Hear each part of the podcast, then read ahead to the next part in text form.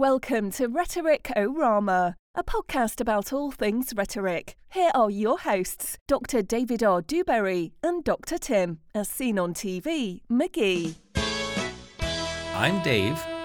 And I'm Tim. And today we continue our third season of Rhetoricorama by discussing the wonderful world of rhetoric. This season is on the rhetoric of X, where X equals a subject, a profession, a field, or a discourse community. Today's topic is the rhetoric of propaganda, which was selected to match the theme of this year's big rhetorical podcast carnival. Now let's hear some untranslated Latin or Greek to get us started. Quam ab rem, ut religio propaganda etiam est, quae est juncto cum cognitione naturae sic superstitiones stirpes omnes elegendae. Uh, Tim, what exactly is propaganda? Before saying what it is, I'll say what it was, because its use and reputation has changed considerably over the past 400 years. So, Tim, tell us why you, uh, you specified 400 years. It turns out that next year is the 400th anniversary of an administrative body of the Catholic Church created in 1622 as part of the Counter Reformation called the Congregatio de Propaganda Fide, Congregation for Propagating the Faith, or informally simply propaganda. You know, Tim, that's what I that's that's what I thought you were going to say. it wasn't until the 1790s that the term was applied to secular activities, and according to one scholar, the word didn't pick up its negative connotations until the mid 19th century when it was used in the political sphere. Uh, Tim, the subtext of, uh, of this account that you're giving us, uh, it implies that uh, propagating a religion is not a political act, if I'm reading you correctly. Good point, one that we'll return to in a bit. All right, Tim. So, what does a contemporary definition of propaganda include? Communication theorist Harold Lasswell defined it as, quote, the expression of opinions or actions carried out deliberately by individuals or groups with a view to influencing the opinions or actions of other individuals or groups for predetermined ends and through psychological manipulation. You know, Tim, if I could summarize all that up in one word, it sounds like the word rhetoric to me. Admittedly, Lasswell's definition is awfully broad. Richard Alan Nelson gets more specific in terms of purpose, techniques, and channels when he defined it as follows Propaganda is neutrally defined as a systematic form of purposeful persuasion that attempts to influence the emotions, attitudes, opinions, and actions of specified target audiences for ideological, political, or commercial purposes to the controlled transmission of one sided messages, which may or may not be factual, via mass and direct media channels. Mm, I love that, Tim. All right, so uh, how about we turn to and look at some of the techniques? Um, propagandists, they they always have an agenda. And Tim, if you'll allow me a grammatical diversion for a moment, uh, you will note that both of these words have the uh, include enda, e n d a, a portion that points to them being a particular part of speech known among us Latinists as a gerundive, or a verbal adjective denoting something that is to be done or something to, or about to be done. So agenda means things to be done, and propaganda means things to be put forth. However, Tim, as you may know, the simple predicative sense invites a secondary meaning of obligation. So agenda can come to mean ought to be done or must be done, and propaganda comes to mean ought to or must be put forth. So, Dave, apparently that Latin minor of yours wasn't a complete waste of time. Carthago delenda estim. All right. Now, on to the jokes are so good on this show, aren't they, Tim?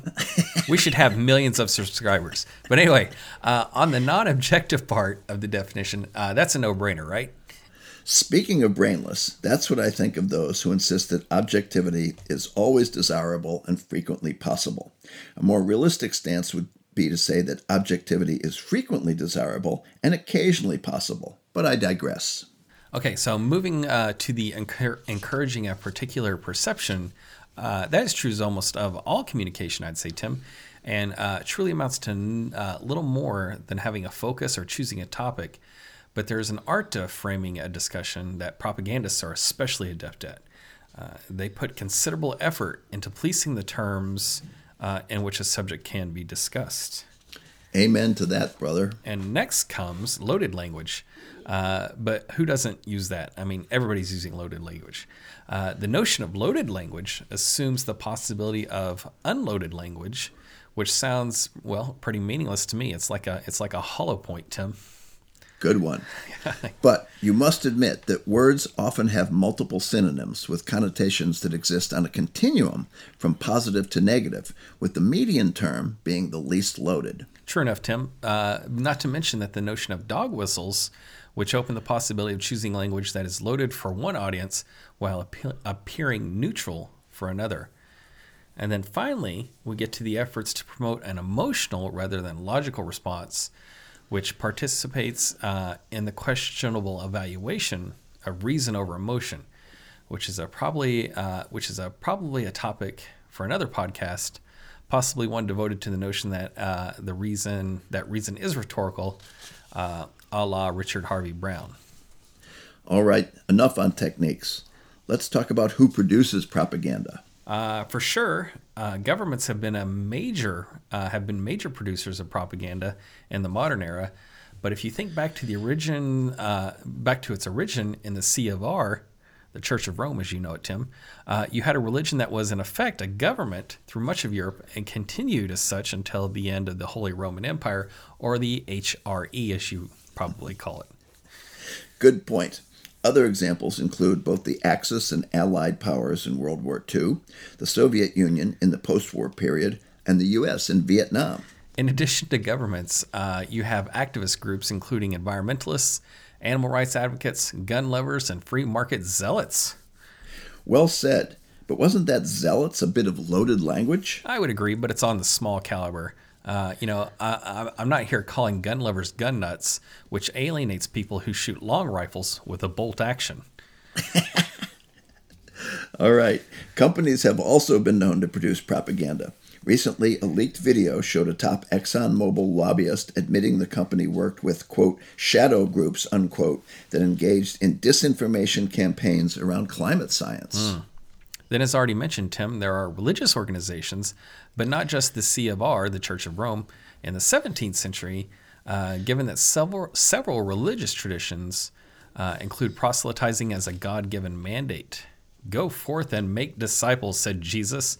I assume he sounded like that. I don't know. Uh, said Jesus according to Matthew chapter 28. So, ought to be put forth, uh, the ought to be put forth notion of propaganda is actually something required of the faithful, especially the Jehovah's Witnesses, as you may know, Tim. And let's not forget about mass media, not simply as channels for disseminating propaganda, but as the for profit entities vigorously engaged in self promotion to increase their market share. And finally, we get individuals such as the Koch brothers, uh, the Mercers, and the participants in any number of think tanks who have come to understand the importance of winning the hearts and minds of their audiences. Why they don't focus on other parts of the body, I guess that's for another episode. Uh, but those audiences could be consumers, voters, or, you know, they're probably both. Okay, now that we know what it is, how it works, and who produces it, what can we do about it? In other words, what should people do when they think or know that they have been exposed to or subjected to propaganda? Mm, they should consider the source and use critical thinking. Easier said than done, Dave. Uh, much like juggling three thermonuclear devices. Uh, but what's hard about considering the source there, Tim? What's hard is that readers of the New York Times know not to trust Fox News, and viewers of Fox News know not to trust the New York Times. True enough, Tim. But there are organizations that evaluate the trustworthiness of journalistic sources. And who evaluates the trustworthiness of those organizations? Your egghead academic elites, which is to say a bunch of commies? I see what you mean, Tim. Uh, credibility, like, uh, like other aspects of knowledge, is vulnerable to an infinite regress. Still, there's merit in considering the source, even if it does open an epistemological can of worms, which is a phrase I say all the time. You know this, Tim. Uh, for do. example, uh, any statement accompanied by people are saying or many people think should be viewed skeptically, especially when it comes from an administrator or a department chairperson. Agreed. But have you noticed the increased frequency with which news reports quote officials who, quote, remained anonymous because they were not authorized to speak on behalf of the organization, unquote? I propose we give those officials their own acronym, NATSOBOTO, for Not Authorized to Speak on Behalf of the Organization. You know, I can live with that, Tim, but I've just called them lizard people from space, right? But what about this critical thinking stuff you're telling us about? That too is challenging, but I think doable.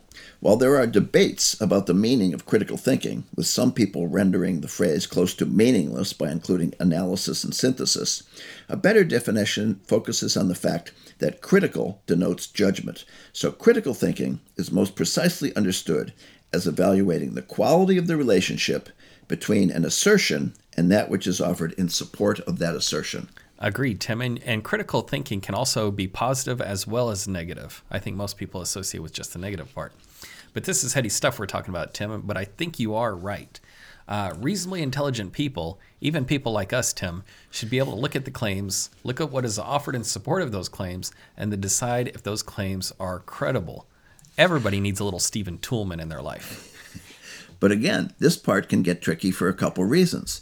Just like the problem with consider the source, connections that seem reasonable to one audience seem unreasonable to another, because many of your so called reasonably intelligent people fall victim to a host of fallacies, both formal, the ones that depend upon actual logical relationships, and informal ones, those whose misleading appearance are often connected to various aspects of natural language, such as ambiguous or vague expressions. Okay, so consider the source and apply critical thinking. Is there anything else people can do? Are there any cool resources to help people determine whether a message is or is not propaganda? Well, there's two ways you can do this, Tim. Uh, one is there is a, a, source called Mind Over Media, the Mind Over Media tool. Uh, it's provided by the nice folks over at the Media Education Lab. Uh, you simply go over to propaganda.mediaeducationlab.com and you will find a tool that allows you to view a message rated on a scale from beneficial to harmful, and instantly see how your rating compares to those of other viewers. Uh, you can also upload your own example of a uh, own example of a message and watch videos on how to recognize propaganda when you see it. Uh, the second one is listening to the fabulous Rhetoricorama, available where you get all your uh, podcasts.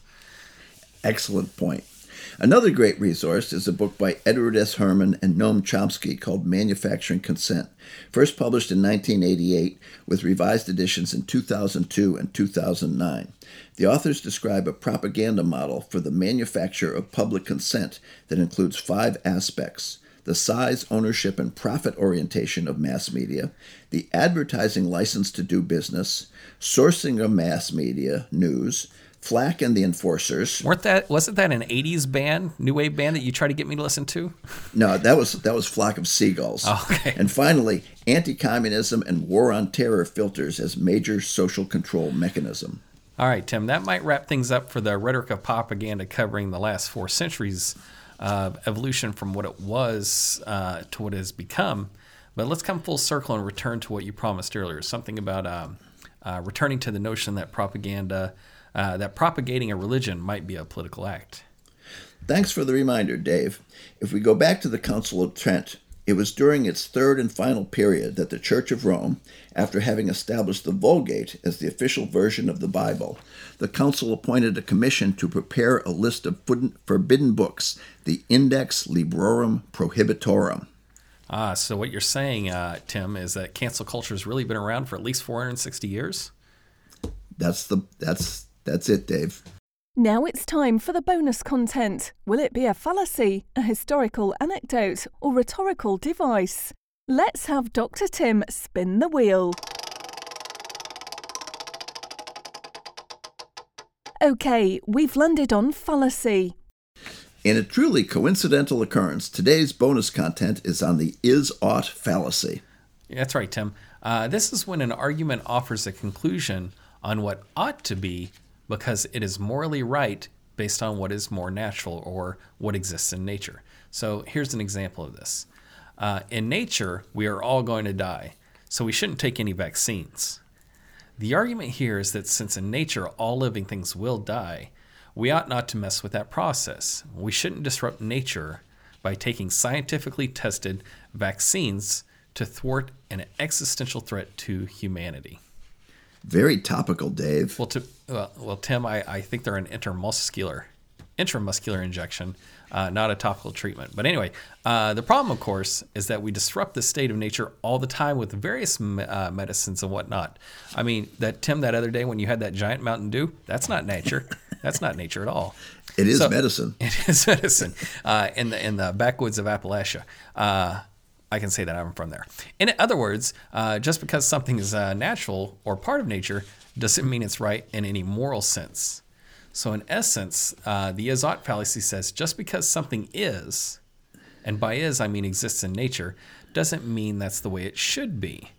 And since we're talking about the meaning of the world, is, how about this example? Just because people cheat on their wives out in the world, that doesn't mean it's right. I feel your pain, Dave. All right. But how about this one? Killing exists in the state of nature, animals, food chain, that idea. But that does not mean it's right for people to kill other humans. Well, well, well, Tim, the propagandist might say that this is uh, that it is morally right to kill others if it allows them to achieve their goals. And it's it's wise to keep in mind that we're talking about the moral sense and moral arguments when we're talking about the is ought fallacy. But ultimately, the idea of this fallacy is to get people to reason about morality based on something uh, besides nature. So, Tim, All right. who's uh, who's sponsoring this uh, this episode? Today's episode is sponsored by a revolutionary new technology. Do you sometimes suspect that one of your beliefs directly contradicts another of your cherished principles? For example, are you pro life but you support the death penalty? Or maybe you want free markets but like having tariffs on imports? Don't worry, you're not alone. Ever since the principle of eye for an eye was melded with turn the other cheek, people the world over have experienced bouts of anxiety when confronted by their own hypocrisy. Finally, there is a new tool to help you identify conflicting beliefs. It's called the Hippocrameter. This voice activated app allows you to simply enter two beliefs or position statements and immediately identify them as consistent, slightly incompatible, or self contradictory with a green, amber, or red light. No longer will you have to take refuge in the notion that a foolish consistency is the hobgoblin of small minds, or Whitman's defense that I contradict myself because I contain multitudes. You too can now be as consistent as Emerson's little statesmen and philosophers and divines, thanks to the voice activated Hypocrometer, available online or at better retail stores. I'm David R. Dewberry, and that's Tim, as seen on TV McGee. We're professors of communication at Rider University, and this has been Rhetoricorama, a podcast about all things rhetoric. If you have any questions or looking for more information, you can contact us via our website, rhetoric.fun, or consult your local library.